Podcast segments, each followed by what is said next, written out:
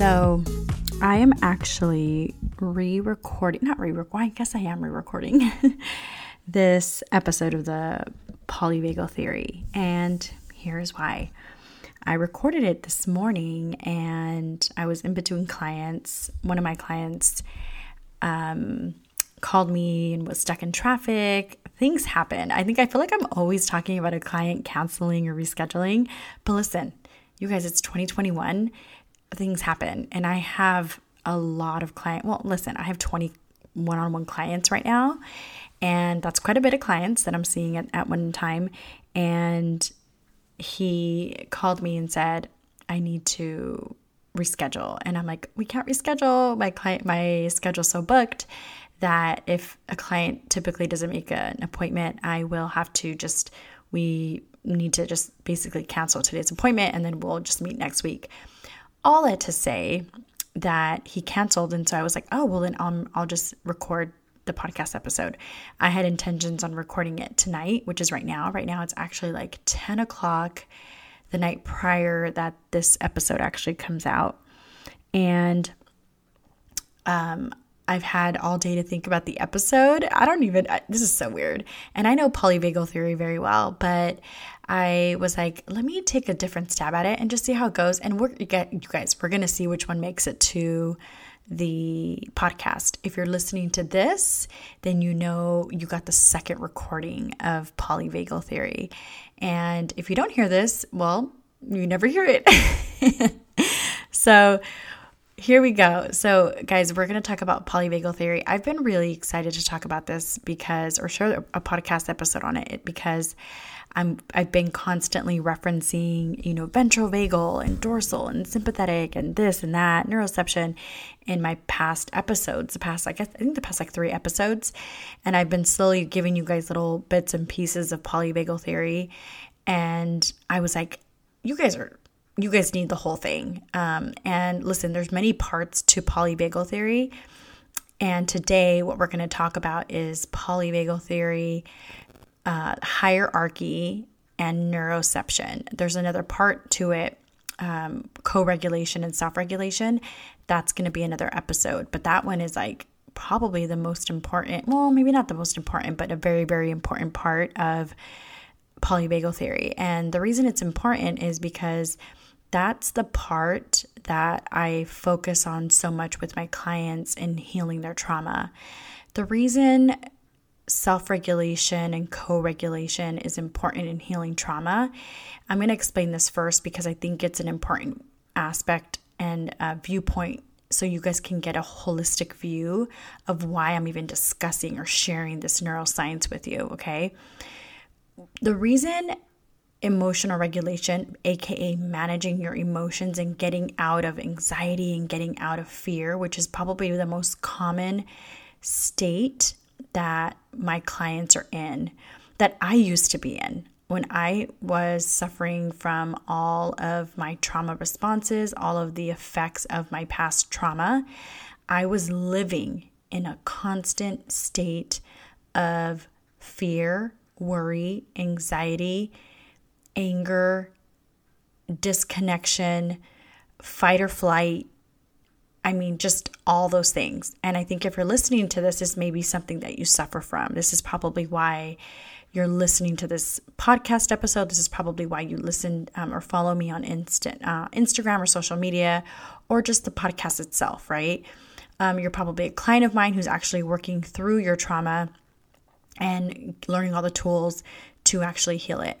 And when you're always in a state of survival, which is the fight or flight state, and anxiety and dealing with the effects of trauma, like the behaviors that you have now, the feelings that you have now, the beliefs that you have now, it's because you're in a stuck or a stuck state. I will always say stuck. I always mention this to my clients and and probably initially they don't get it, but once we start learning all these things, they they get it. They're like, "Oh, I was fucking stuck in whatever state I was in, right?" So, the reason I say stuck is because you have an inflexible nervous system, meaning you're not able to navigate through the different nervous states of your emotions, and you're mostly operating from a survival state which is either immobilization, the dorsal vagal state, or the sympathetic nervous system state. And that's your fight or flight um, mobilized state. I'm going to get into it shortly. Okay. Those two states, when you're always living in those states, it's it's it's just freaking sucks okay? And when you're always in a survival state whether it's a mobilized one or an immobilized one you have an inflexible nervous system. You don't have the actual physical ability or no logical know-how to get out of that state. And it's it's because of the trauma that you experienced in your past, typically, okay, you guys, this is for the most part. I speak a lot in generalities, and I'm speaking to when you're listening to this. Um, you're probably listening to this, and I'm hoping you're listening to this because you're suffering from some type of traumatic, um, some uh, you know symptoms from your trauma, right? And so, I know most of you guys understand this feeling of when you're in a survival place of like worry and hypervigilance and um, anxiety and fear, you aren't even able to access being present, being happy, being joyful, having access to your prefrontal cortex, which basically means your ability to think well. Um, you lose access to that when you're in a survival state, when you're in this anxiety and fight or flight. Okay. This is the biggest and I think the most common symptom of unhealed trauma. Okay. So I'm bringing this up because this is one of the states that I will be referencing in polyvagal theory. We're not taught polyvagal theory, right? We're in life, we're just taught I have anxiety, I have depression, I have anger, right? I have OCD. People have bipolar. People are narcissistic. People are whatever um, diagnosis that the DSM or physician that you went to diagnosed you with. But really, all those are are explanations or disorders that that the insurance companies have basically put in these little symptom clusters of um yeah of emotional disorders right? And now but most of them are symptoms of trauma okay? So we'll get into that. That'll be another episode i promise we will record. Um and because i do think that's a really important one. But let's let's get into um i say all that stuff right now because i wanted to re- um, preface it this episode with an explanation as to why I'm actually digging into polyvagal theory. Polyvagal theory is the science of safety and connection. It was created by a man named Stephen Porges, and it became most popular, or he published a study or research and book in 1994. And so this is really fairly new information for a field, right? It's been around what, 20 years? That's not very long. Um, so it's barely catching on and it's fairly new. And I know when I explain it to a lot of my clients, a lot of um, friends and family, or just people that I talk to, it opens up uh, a consciousness or just a different way of looking at yourself. And it explains so much more biologically, physically, you know, mentally, psychologically in your body. And what I love about learning the neuroscience behind it and what's actually happening in your body when you're having when you're having a quote unquote trigger, when you're fighting with someone, when you're having you're always hyper vigilant and freaked out when you go places, right? When you're driving in a car and you're scared because you've been in a car accident before. All of these things yeah, they're behaviors and feelings, but they have deeper, deeper physical and biological mechanisms attached to them. And they're explained best through polyvagal theory. So that's why it's so important to talk about it. I I remember talking to one of my clients and she said, "All I hear is you saying the word bagel and it's making me hungry because you're saying bagel." And I'm just like, "It's bagel with a V." And um the more she works with me, the more she understands. And it's it's and it's not for it's not for not like it's very intentional why I talk about the neuroscience behind it. Um, I've been sharing this this theory for the past couple months with my clients and it's really made an impact and it's made an impact in my life as well. You guys know if you follow you've been following me since i started this podcast i used to be the mindset chick. Like all about mindset it was like change your thoughts you could do it it will heal everything and after he- and this is when I knew that I had healed my trauma, but I wasn't really clearly understanding the effects of it. Like what this is why I was able to start my business and leave the marriage and lose the weight and all the things.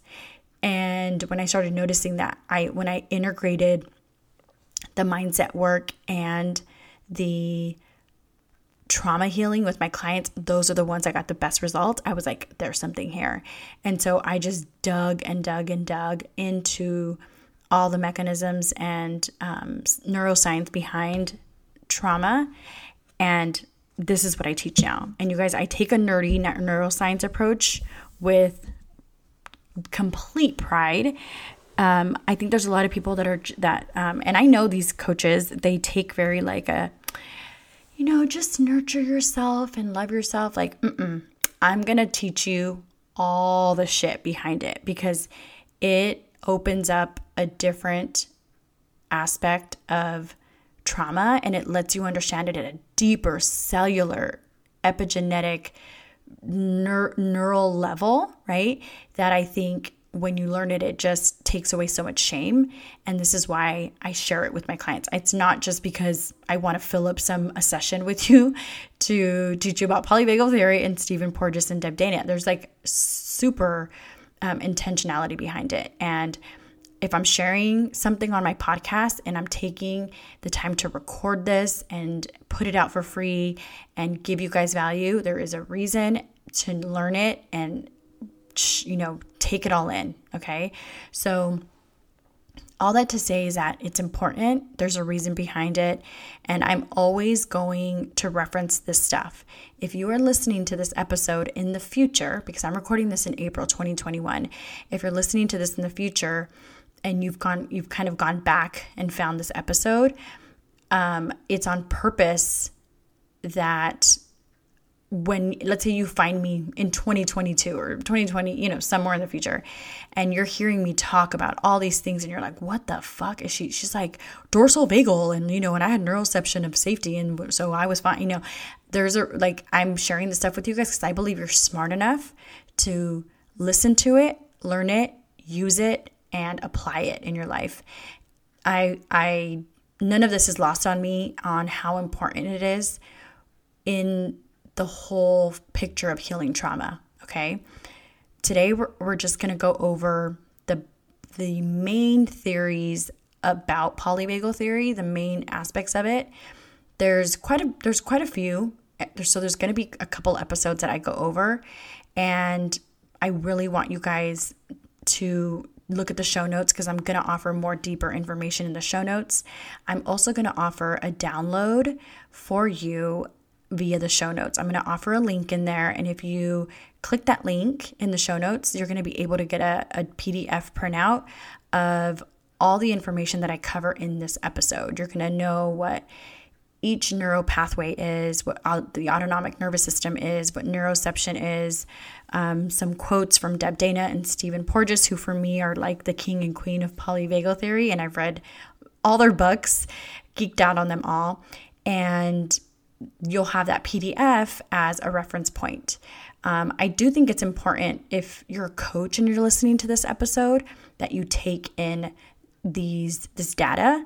Um, I do have a lot of coaches that listen to this podcast and follow me, and if you're one of them, this episode is essential. Okay, take the notes, go to the go to the freebie. I don't know what the web page is going to be called yet, guys. Otherwise, I would be telling you like AnnabelleEngleton.com forward slash whatever. I don't know what it is yet. My beautiful um, online business manager is actually creating it probably as I record this. So just check the show notes. It'll be in the show notes, and you'll be able to click that and download the PDF, and you can use it and kind of see it. Because I know some people learn audibly, which is me but some people are a lot better at learning um, when they see it in writing, see pictures and things like that. And I'm going to offer as many things as possible in the show notes so you have a bigger picture and a clear view of the facts that we're going to go over. Okay. It's so funny. I have a lot of mentors that I follow uh, in terms of trauma healing, things that I um, learned from other psychologists and coaches and things like that. But I've really put my own touch on how I teach polyvagal theory. I was actually listening to one of my other um, mentors' podcasts on how he described it. And I really liked how he described it. But when I recorded the first iteration of this podcast this morning, it I kind of tried to follow his his method or the way he recorded his podcast episode and I was like fuck me all up. I was like I'm not even describing it well. Like I'm like this isn't the way I describe it. I'm not going to do it that way. Like I'm going to teach it to you guys the way I teach all my clients. They get it. Um, it's I believe in my opinion a lot easier to understand. And I will like I said show pictures. Um, I'll try to give as many uh, stories as I can so you can understand it as best as you can. But I will, like I said, share the show notes link in in the podcast um, show notes so that you guys can get a clear explanation with um, the PDF, okay? And you guys can kind of see it in written form. So, what I want to start off by talking about is um, polyvagal theory um, in and of itself. So, polyvagal theory is is explained to be the science of safety and connection. Again, Stephen Porges came out with this theory in 1994, and he says they call it the science of safety and connection because what it basically covers is how mammals and humans use the vagus nerve in our body uh, to basically understand or or get perception around threats of safety or danger, safety or threat. And when you're in a specific nervous state, you're able to be safe, you feel safe and connected. And so for some reason they've just that's they've coined it safety and connection. And once I explain a little bit more, you'll kind of get more of an understanding as to why that is. So Poly means um, several, and vagal is means the vagus nerve. So basically, the vagus nerve is the largest nerve in our body. It starts from the base of our neck to our facial nerve, like to our face, and it goes all the way down to the bottom of our spine. And it's the vagus nerve um, is made up of afferent and efferent fibers. So the afferent fibers are 80% of them are in our body and they go up to our brain. And then 20% of them are in our brain and they go down to our body. I like to say that emotions are the language of the body and thoughts are the language of the brain. So when we're talking about afferent data, afferent emotions, okay, information that comes from the body up to the brain, afferent meaning um, emotions, right? 80% of that information is coming from the body to the brain, and then 20% of the information, thoughts, are coming from the brain down to the body. I, I paint that picture so you can understand that how much stronger the the nervous system are in our body, the emotions are stronger and more powerful and have and have more um, there's just more data, right? More information coming from the nervous system, from your body up to the brain, than from your brain down to the body. That's a really, really important point that we'll kind of talk about a little bit more um, later in the episode. But I want to paint that picture because it's important to understand that what comes from the body, emotions, are feel stronger because of that eight times, right? It's eight times stronger than the information that comes from your brain, aka your thoughts. So when you start thinking something and you try to override the body and say, "Hey, calm down, dude. I don't know why you're so nervous." Your your body's going to call bullshit on your brain because it feels a lot more real. It feels eight times stronger than the thought you're telling yourself. Okay. We're going to get back to that. But I, I talk about the vagus nerve and the data that comes and travels through that vagus nerve. It's either emotions or it's thoughts. Okay. So that's afferent and efferent fibers, right? So there's three parts to polyvagal theory. Hierarchy is one, Neuroception is number two, and co regulation is number three. We are going to talk, and there's self regulation as well, but we'll talk about that later. That's another episode. We're going to talk about co regulation and self regulation in the next episode next week. This episode, we're going to focus on hierarchy and neuroception. So, when it comes to hierarchy, that's basically we're talking about the three nervous states in the autonomic nervous system. Okay, three states in your ner- autonomic nervous system. So, the autonomic nervous system controls everything basically in your body. It regulates your internal organs without any conscious awareness or effort. It's automatic, basically. Uh, your breathing, your heart rate, your blood pressure, your temperature, your digestion, your sweating, is all governed and ran by your autonomic nervous system, okay? And historically, it's been known as two systems. It used to, they used to call it the sympathetic nervous system and the para, parasympathetic nervous system inside your autonomic nervous system.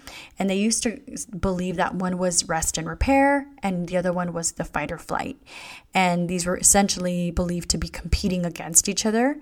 And but after Dr. Stephen Porges came out with polyvagal theory, he's explained that it's a lot more complex than that. And it turns out that it, there's actually the sympathetic nervous system and two parasympathetic systems in your autonomic nervous system that work together to benefit us. Okay. So the sympathetic nervous system, so let me repeat that the sympathetic nervous system and two parasympathetic nervous systems in our autonomic nervous system. Okay. The autonomic nervous system is there to basically run all the automatic things that we need to live breathing, heart rate, your lungs, sweating, temperature, blood pressure, pressure, digestion. That's all happening under conscious awareness. You don't think, let me eat the sandwich and I'm going to work so that my stomach is you know producing gases to like break everything down like we don't do that right our body's amazing and under the autonomic nervous system it takes care of all that stuff right so, in our autonomic nervous system, there are pathways that are responsible for our emotional states. And those states shift to increase our chances of survival. It sounds a little weird, but I'm going to explain that. So, everything that our autonomic nervous system does in those three states is all in pursuit of survival. It's all to keep us safe and to keep us alive. So, everything that those three states, remember earlier I talked about one um, par- one sympathetic nervous system state and then two parasympathetic nervous system states. There's three total in the autonomic nervous system, and they're all in pursuit and get initially activated so that we can stay alive and stay safe. It basically the autonomic nervous system makes daily living possible for us because it's busy, you know, doing all the other things like beating our heart, blood pressure, lungs, and all that stuff. We don't have to think about it. And then it's also responsible for putting us, um, keeping us alive essentially by sending us these messages of emotions to keep us either, you know, safe and alive. The first one is ventral vagal, and it's the safe and social state. And its basic job is to offer, I, am going to say emotions or uh, pathways or feelings of social engagement, and it's part of this parasympathetic branch. The second one is in the sympathetic branch, and it's the sympathetic nervous state and it's the fight or flight state, and that's responsible for mobilization. So the first one is responsible for social engagement to give you feelings of social engagement. The other one is responsible for put, putting you into feelings of mobilization to get you going, put you into an energized, moving state. The third one is the dorsal vagal shutdown state. and that's responsible for immobilization. So, where the sympathetic fight or flight state kept you going and moving or made you want to move, the third one, dorsal vagal, is responsible for immobilization or shutdown. Okay, these three are very, very important. You're going to want to remember these three states. So, we have these three different biological pathways within the autonomic nervous system, and they're responsible for responding to different levels of either safety or threat. And this is when we are living life, doing things. If we're safe, if we're feeling safe, we're utilizing the ventral vagal pathways. If we don't feel safe, we're actually utilizing either mobilization, we're doing something, and um, and feel activated to like fight or flight. And if that doesn't work, we then utilize the dorsal vagal state, the um, state of immobilization. So none of this is conscious. And listen, guys, I realize some of this doesn't make sense yet, but it's we're getting there. Okay, um, if none of this is conscious, it's all being guided by the autonomic nervous system. It's out again. It's outside of our conscious awareness. We don't shift out of them on our own initially we will later when we're talking about co regulation and self regulation. Okay, that's a whole other thing. But initially, each of these state sh- shifts um, is in, if you think about it, they're all in support of keeping you safe and keeping you alive, keeping you in survival mode. Okay. Uh, if you remember that the body and the brain is in charge of keeping you safe and surviving, this is the main point of these three states. Okay, so the safe and social state is your ventral vagal state.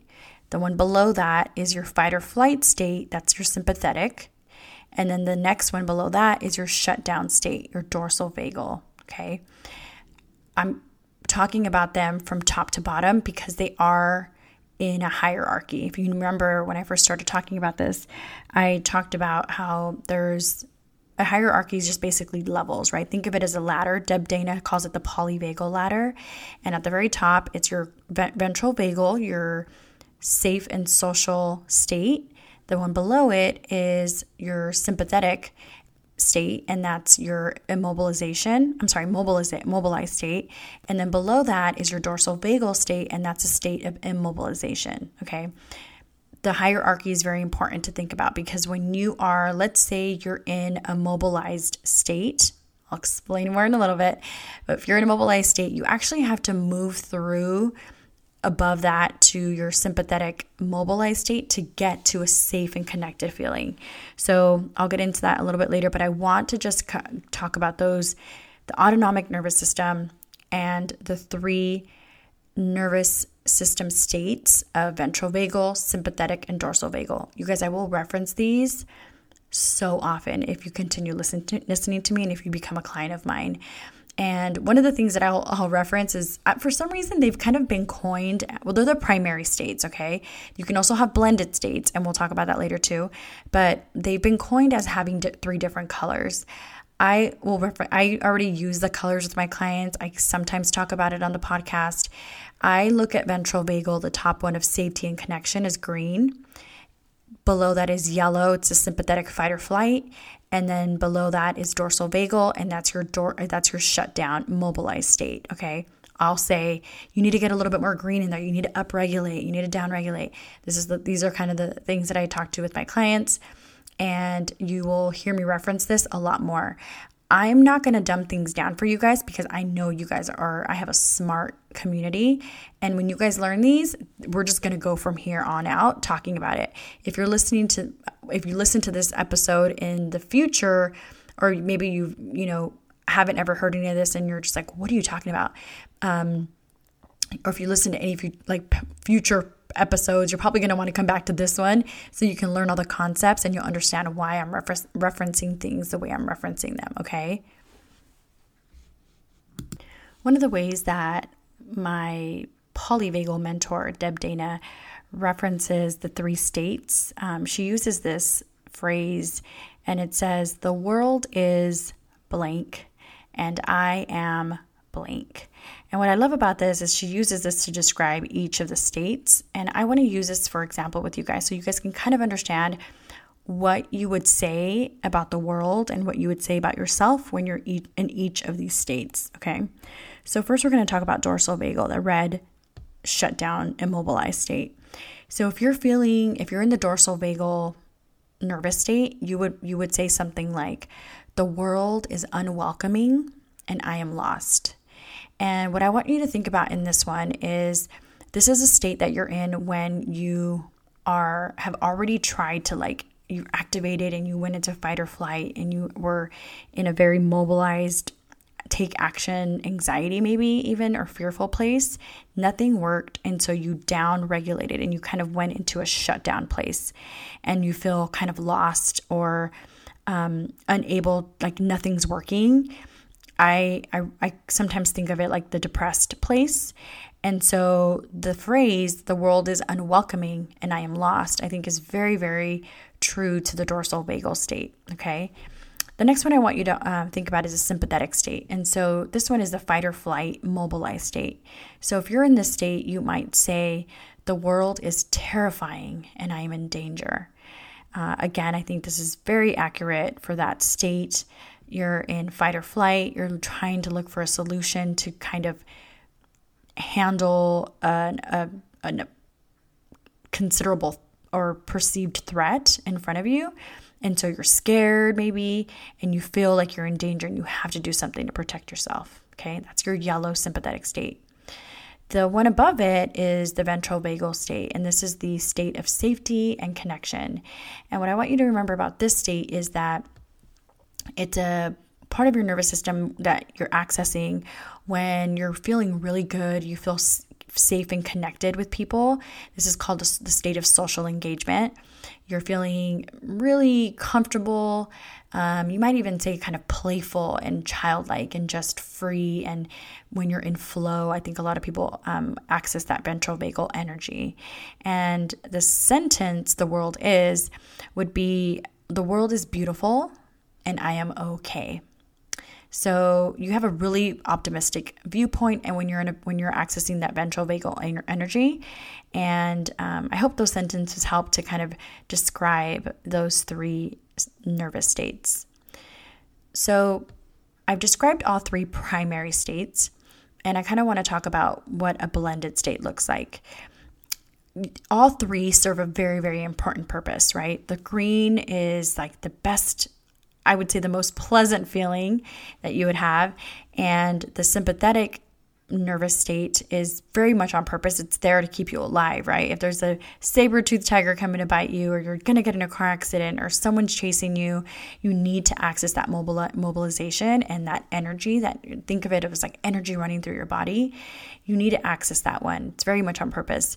But you don't want to stay in that. No one wants to stay in a ventral in a I'm sorry, in a sympathetic state because when you're in a sympathetic state, what happens is you're you're basically shutting down your cognitive features. You're not accessing your executive function abilities and you're not able to think very well. Your only point of of uh, focus is surviving, staying alive. Consider you're in a, the Serengeti with a saber-toothed tiger and you're trying to run. So all of your blood is like rushed through your fingertips into your feet so you can run, run, run. Your digestion is basically shut down. Your immune system and things that are focused on killing bacteria and uh, anything else is just completely shut down. It's focused on trying to keep you alive. So it is necessary, but you don't want to live in that state. A lot of bad things can happen to your body if you're living in that state. And let's be honest, a lot of people who are traumatized and have inflexible nervous systems are always living in that state. It's not uncommon for people who are very traumatized to have a lot of inflammation, a lot of obesity. Um, there's been so many studies that prove and share and show that people who um, experience trauma have um, early signs of aging. They die so many years faster than people who don't have um, healed, who don't have trauma or who haven't experienced trauma or who haven't healed their trauma. And um, so staying in that mobilized sympathetic state is just not healthy for you, right? Um, and then that dorsal vagal, there it's it's there for a purpose too, because the dorsal vagal, that that that state of shutdown, think about it as the free state when you try to run away from the tiger, and let's say you get the tiger fucking catches you, now you're like getting eaten up, right? Or bit or whatever. Your body will go into shutdown so that purposely, guys, purposely, it does not remember getting eaten up by a tiger. Okay. So I know that sounds kind of gross, but it's very much intentional. Your our bodies are just so amazing that it does that, right?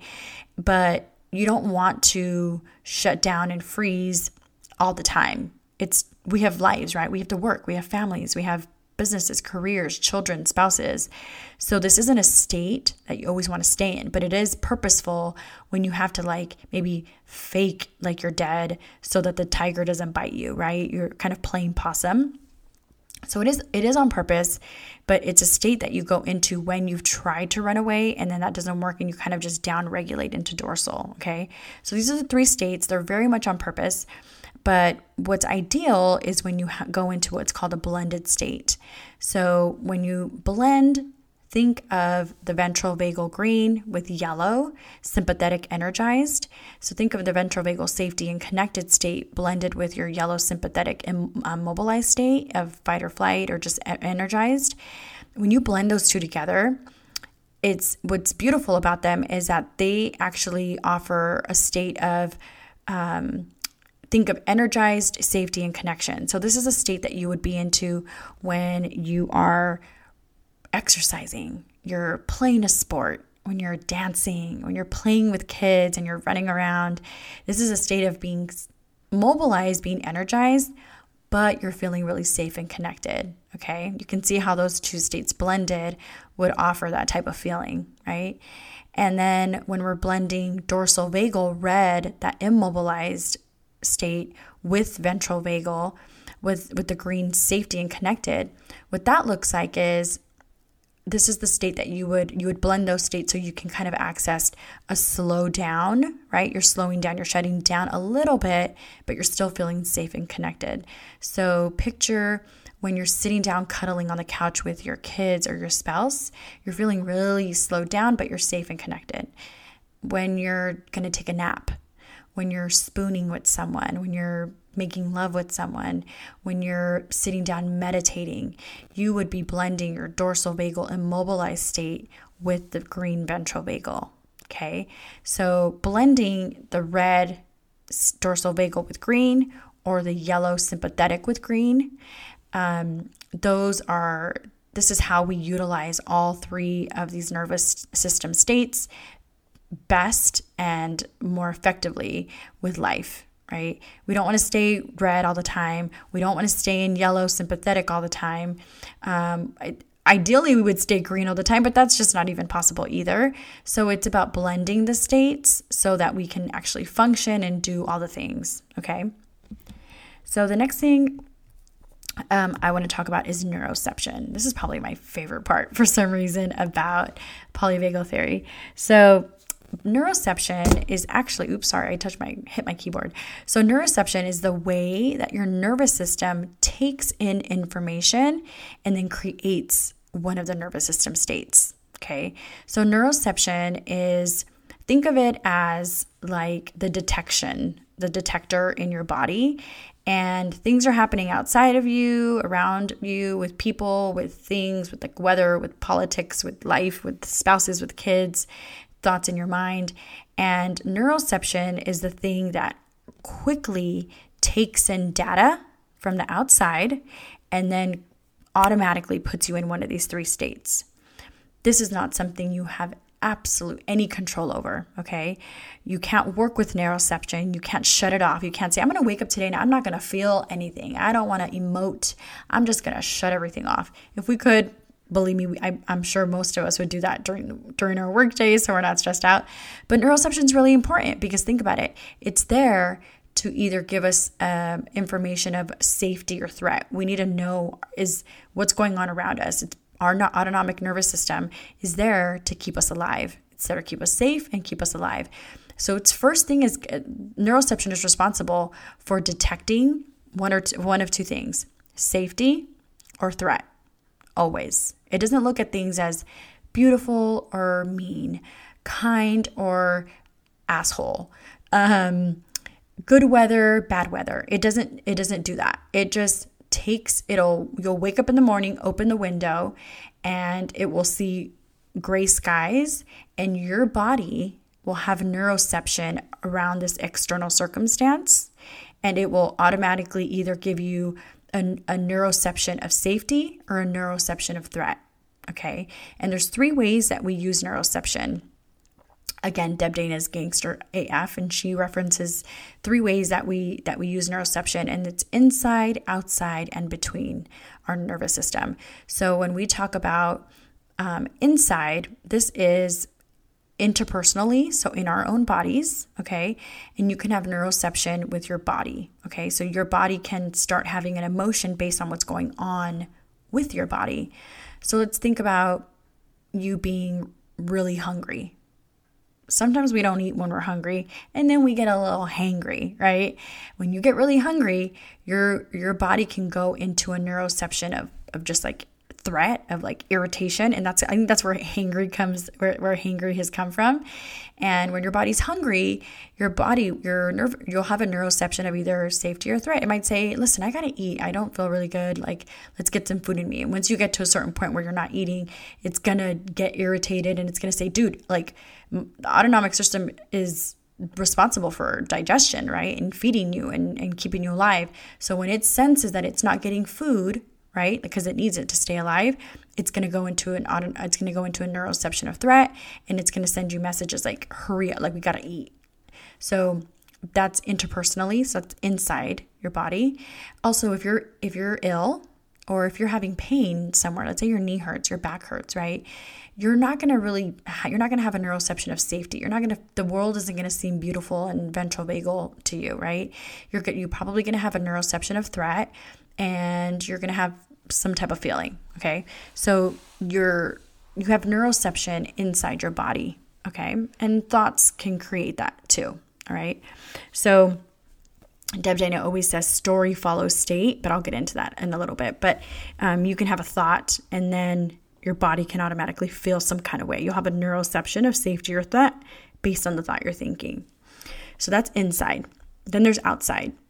That's pretty clear circumstances happening outside of us. Um, the weather, the political climate, you're watching a movie, you're watching a football game, you're um, at work and there's people there, or you know, you're watching a TV show or just getting some work done. These are all things that are happening outside of us. And let's say you get an email and it's like you missed your car payment, and it's like, oh, you can have a neuroception of threat because you may freak out uh, because you think your car is going to get taken away or something because you didn't pay your bill. You can have a neuroception of threat. You might get activated and get into your sympathetic nervous system, right? Automatically puts you in that sympathetic state. Safety or threat, always. And um, let's say you're a big Lakers fan, let's say you're a big Dodgers fan, and they're losing the game Look at you. A bunch of y'all just had a had a neuroception of threat right now. a lot of you men. Some of you women that you guys like the Dodgers, I could give a crap about any sports. But that's just me. I wouldn't have a neuroception of anything if the Dodgers lost, right? I just be like, who cares they lost? But if you're if you're really into the team, it might jack you up a bit, right? You might have a neuroception of like just total sympath of, of threat and you might go sympathetic and just be like angry or whatever. So that's how um, your neuroception works outside of you. So there's inside of you in your body, then there's outside circumstances, and then there's between. So between is between your nervous system and another's nervous system. This is where all the good stuff happens. Just kidding. This is where if you're on a date with someone, let's say you're at a nice restaurant and they're on their phone, they're not really paying attention to you, you'll you will automatically have a neuroception of safety or threat. Now think about that you're you're um or you're let's say you're having a conversation with your mate and you guys are in a big fight um, and he's just sitting there rolling his eyes and not looking at you and leaves you will have a neuroception of maybe safety or threat which one would it be for you or let's say you're having a bad day and your mate just says, Oh, sweetie, I love you so much. I, I can't wait. You know, I'm going to have a big glass of wine for you when you get home. Um, and, or you get home and they're there and they're hugging you, you'll have a neuroception of safety, right? Because you feel really good because they're near you and you'll feel automatically your, your body will have a neuroception of safety. Okay. So these are the three ways that we work with neuroception. We don't, we can't turn it off right? There's no way to ever turn off neuroception, but you can have perception over neuroception. And I think that when you have perception over neuroception, this is where the like where you have it's a game changer because this is where what I would call mindfulness, what I would call awareness. It, when you are talking to someone, they say they call like they say something, they talk say something about like let's say you're on a date they talk about their ex for like 10 minutes and you're just like, oh my gosh, I want to run and get out of this date. And you have a neuroception of threat because you're like, I don't want to be with someone who talks about their ex all the time, let's say. And this is a time where you can kind of check yourself and you have perception and you're noticing, okay, your perception over your neuroception. I'm really feeling threatened right now. Why is that? Um, you have awareness around your feelings a lot of us who have experienced trauma sometimes lose the ability to have awareness around our feelings because we're so used to just believing the hypervigilance, the fear, the anxiety, or just going with our emotions and not being able to stay focused and be present. We're always in survival mode. We lose the ability to have perception over our neuroception.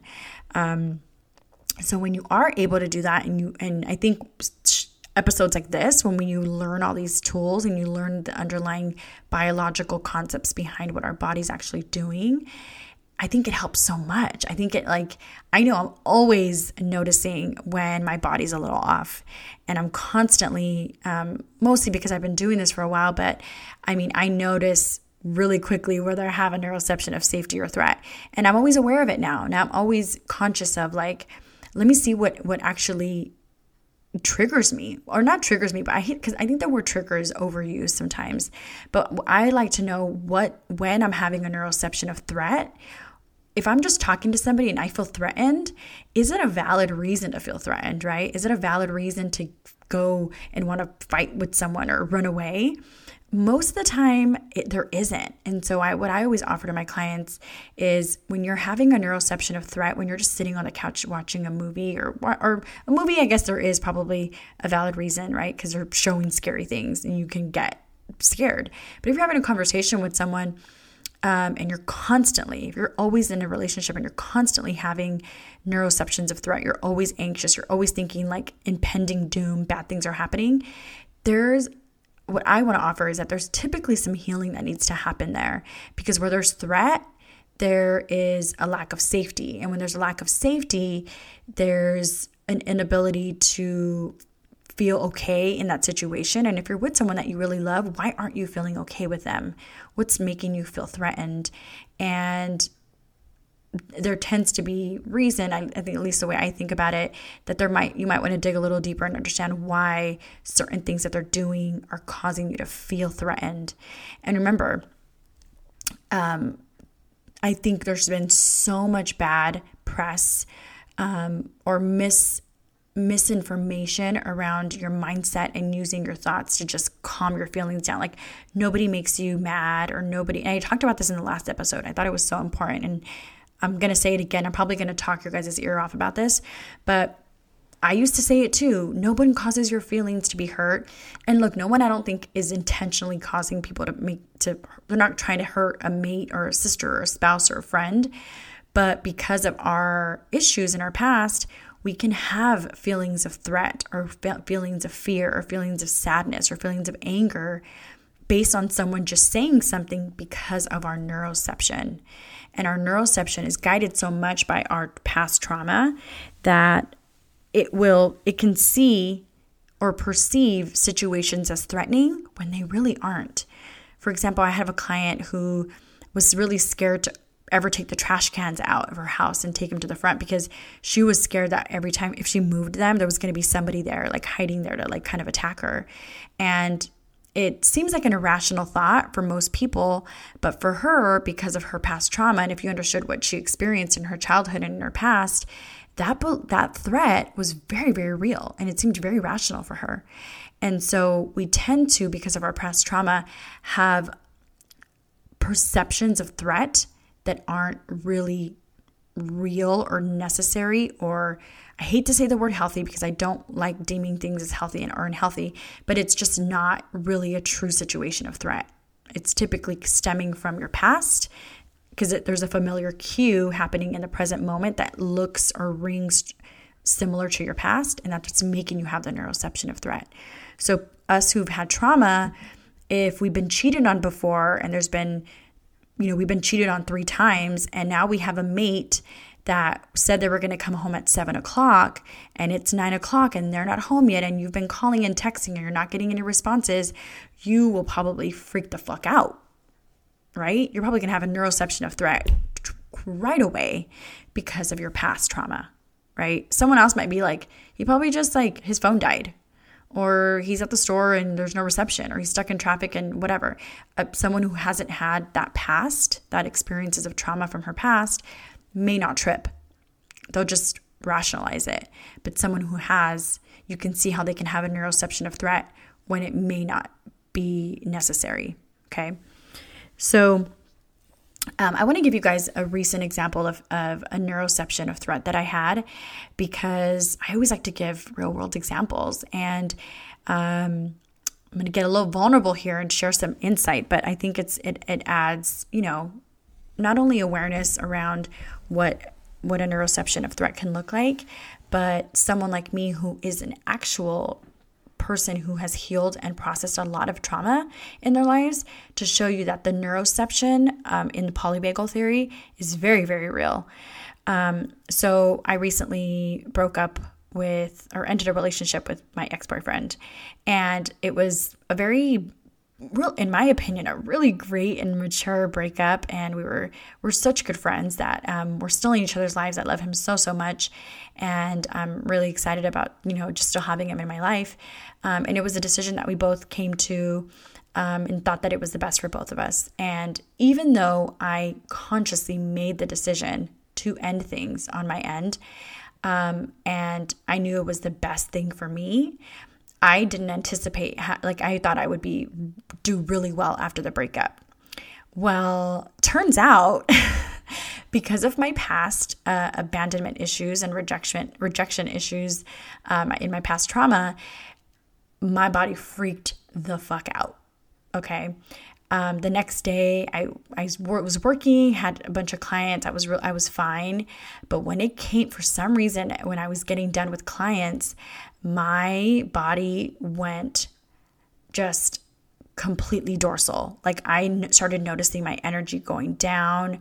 I started feeling super, super sad. And you guys, I had absolutely no control over it. No control. This is your autonomic system, right? Your autonomic nervous system going into a state when it senses threat. I wasn't thinking, oh my God, I'm so sad. I miss him. I hadn't missed him. I had just seen him the day before, right? The night before we broke up at, at my house. So I didn't have like this like thoughts of, oh my gosh, I love him. It's been months and, you know, all these things. Nope, there was no thoughts going through my mind. I was literally busy um, with clients the entire days. I had like five back to back clients. So I didn't even have any time to think about him. But that doesn't mean that my nervous system was understood and my subconscious knew that like oh I don't I don't have a boyfriend anymore.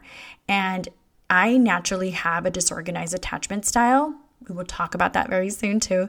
So what a disorganized attachment style does um, or what what basically what the behaviors of a, of a disorganized attachment style looks like is when they're in a relationship and it's getting you know serious or there's signs of um, commitment or just when there's signs of like being actually with someone like in a committed relationship for me i used to get really antsy and i would find reasons to break up with people okay? I'm talking about my 20s and 30s guys.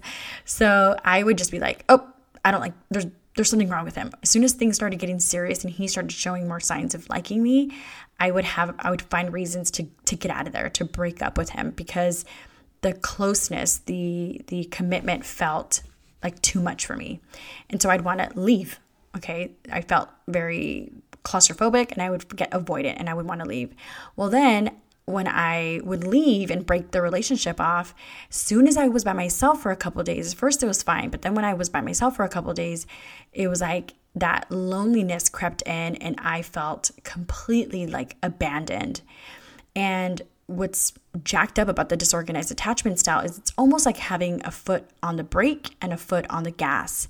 You want a relationship and you want to commit. So you're pressing the gas. But once you get in the relationship, you get a little scared because you're not even you're not used to the love or the commitment or the affection or anything. And so you you put your foot on the brake and you want to go back and you want to re- and you go back into uh, survival state and you try to protect yourself and you try to leave. So there's that state of connection and wanting to connect. And then there's a state of survival and wanting to leave. So it's super, super complicated. It feels like ass. And this is how I used to function in all of my relationships in my 20s and 30s.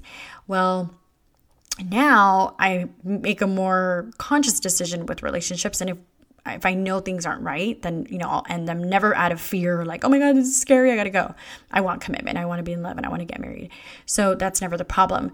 But I didn't anticipate. I thought because I was fine in a com- in a committed relationship now as an as a 41 year old woman that I wouldn't have that feeling of abandonment. I wouldn't go dorsal or feel scared when I was alone. Well, guess what? Your girl that evening, I started getting like I started feeling super like panicky almost. I started feeling like, oh my gosh, like I'm by myself, like I'm never gonna find anyone. And these thoughts just started going and going and going. I had no control over them, guys.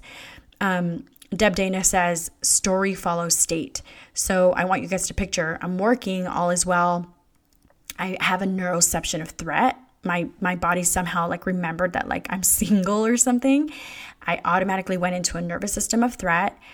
I like remember trying like just like feeling very anxious and then very quickly thereafter um, went very dorsal. I started, I just started, I wanted to shut down, like just get in my bed and just pull the blankets over my head and just sh- like be by myself and feeling really like almost as if I there's there was no solution to anything. Like I was never going to find anybody, and and the, if you remember the dorsal vagal state, the red state, is a state of immobilization, shut down, and disconnection. And there wasn't even a I got in it and when I was in bed and I just felt shut, shut down, I was I started getting awareness around it and I thought, "Wow, I am like completely dorsal at this point."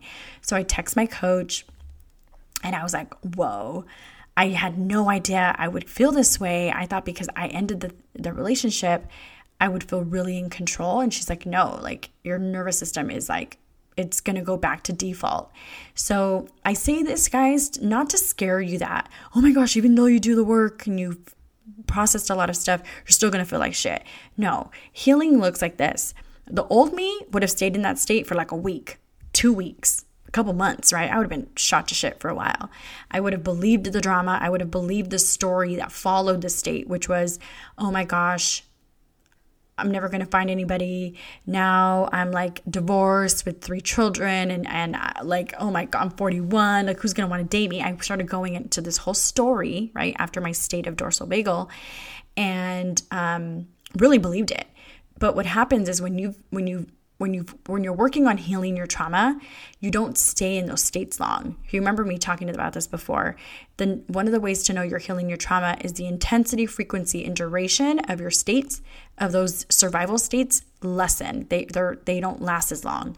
So I I noticed it within psh, 20 minutes of being in it, but but what I had to do so the so the the the um duration wasn't as long, right? Like I know I caught it really quickly and the intensity wasn't as bad. I think before I probably would have been crying. I would have been really distraught over it. So I wasn't crying, so the intensity wasn't as high. And um, frequency, well, it hasn't happened since then, thank God. Um, so it hasn't happened as often. So that's like your girl's gangster, right? Like I've really tackled this state of survival, which is a trauma response state. Okay. So, this is how you know you're healing, guys, when you would have normally stayed in a state like that for so long. And now it's like, but here's what, ha- here's what I had to do.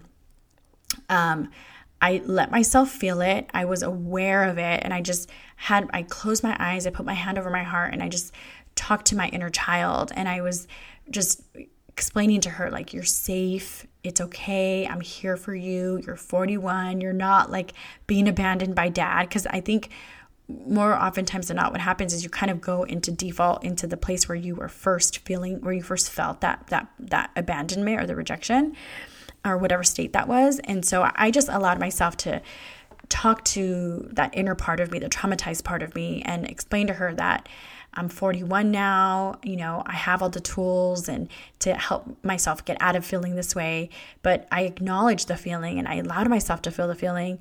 Um, I explained to her, and it, this sounds a little weird, guys, but listen, listen. When you're in it, you're gonna do all the things to get out of this shit. Okay, it doesn't feel good, um, and I felt I felt good very very quickly. Um, I nurtured myself. Normally, I would have like in my past in my past life. I always feel like I have. You guys, I genuinely feel like I've had two lives: trauma and then post trauma. Okay, um, or post healing, I should say. And so the old me would have been like, I'm a bottle of wine, done. I didn't even touch a bottle. I stayed in my room. I took a bath. I lit some candles. I played meditation music. I meditated in the bath. Then I read a book and then I, I felt great. So there was nurturing that had to happen for myself to, to allow myself, one, to be okay to feel the feeling and then show myself that if I felt the feeling, nothing bad was going to happen. I wasn't going to die an emotion is just a vibration in your body. And i was i wanted to show myself that i can feel the feeling and not numb it out with a coping tool right? With alcohol or go call a guy and have him come over or something or call you know call some guy and just so i feel like loved or something. I wanted to show myself that i can be with myself and i myself have the tools to get myself out of that state. And i did and it was there for a couple hours and i woke up the next morning feeling so not only good like state wise i didn't have like a neuroception when i woke up of like of dread like i'm by myself again i didn't feel that for some reason which was so good. What ended up happening was i woke up feeling so confident and so proud of myself for getting through that state for for showing myself that i didn't need a drink i didn't need to cope in some other um, jacked up, unhealthy way. I sat with the feeling, I allowed it, I nurtured myself through it, took a bath, stayed by myself, and showed my body and my nervous system being alone at about is okay. Being alone doesn't mean you're gonna die. Um, being alone and lonely, I believe, are two different things. I was probably just feeling a little lonely, right? I didn't have my girls here that day, I was by myself. Um, it would have been a night that I would have normally seen him and it was like, whoa, reality check. So I explained this, guys, to give you an example of what neuroception looks like, what dealing with the trauma looks like, what dealing with the trauma response and survival responses in the state of dorsal vagal looks like, and to let you guys know that it happens still. But what's amazing is when you have the tools of self regulation, of nurturing, of soothing, of all these things, you get through them faster. You get, um, they don't happen as often. And I'm proud to say they haven't happened since. And I've I've been good. But breakups will do that to you if you have a disorganized attachment style naturally. Um, what's great is I've worked past the disorganized. I'm more secure than disorganized.